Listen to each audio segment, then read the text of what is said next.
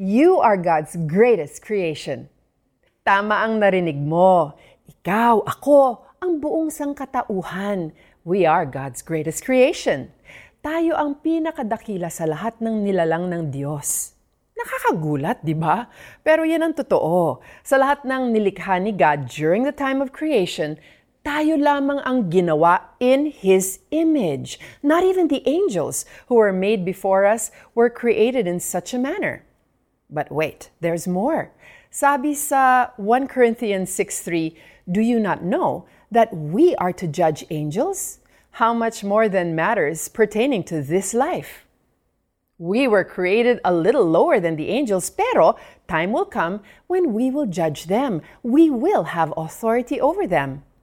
Purihin ang Ama dahil sa sobrang pagmamahal niya sa iyo at sa akin. Ipinakita niya ito nang ipadala niya ang kanyang bugtong na anak na si Jesus para iligtas tayo mula sa kasalanan at habang buhay na pagkahiwalay sa kanya. And again, walang ganitong privilege ang mga anghel. Kaya kung makakaramdam ka ng self-pity, tampo, lungkot, insignificance or neglect, tandaan mo ito. You were fearfully and wonderfully made. You and I were handcrafted by the best craftsman the world has ever known.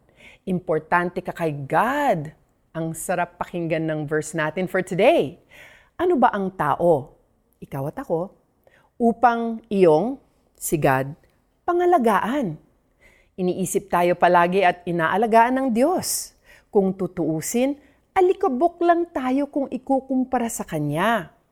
Pero pinarangalan at niluwalhati niya tayo nang iligtas niya tayo through His Son, Jesus. Kaya let's pray together.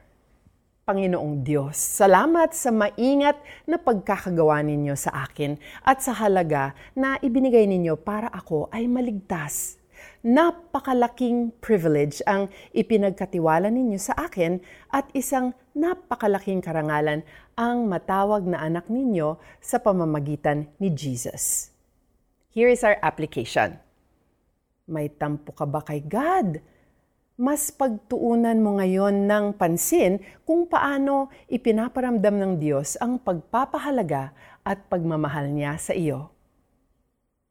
Ano ba ang tao upang iyong pahalagahan o ang anak ng tao upang iyong pangalagaan? Nilikha mo siyang mababa sa iyo ng kaunti.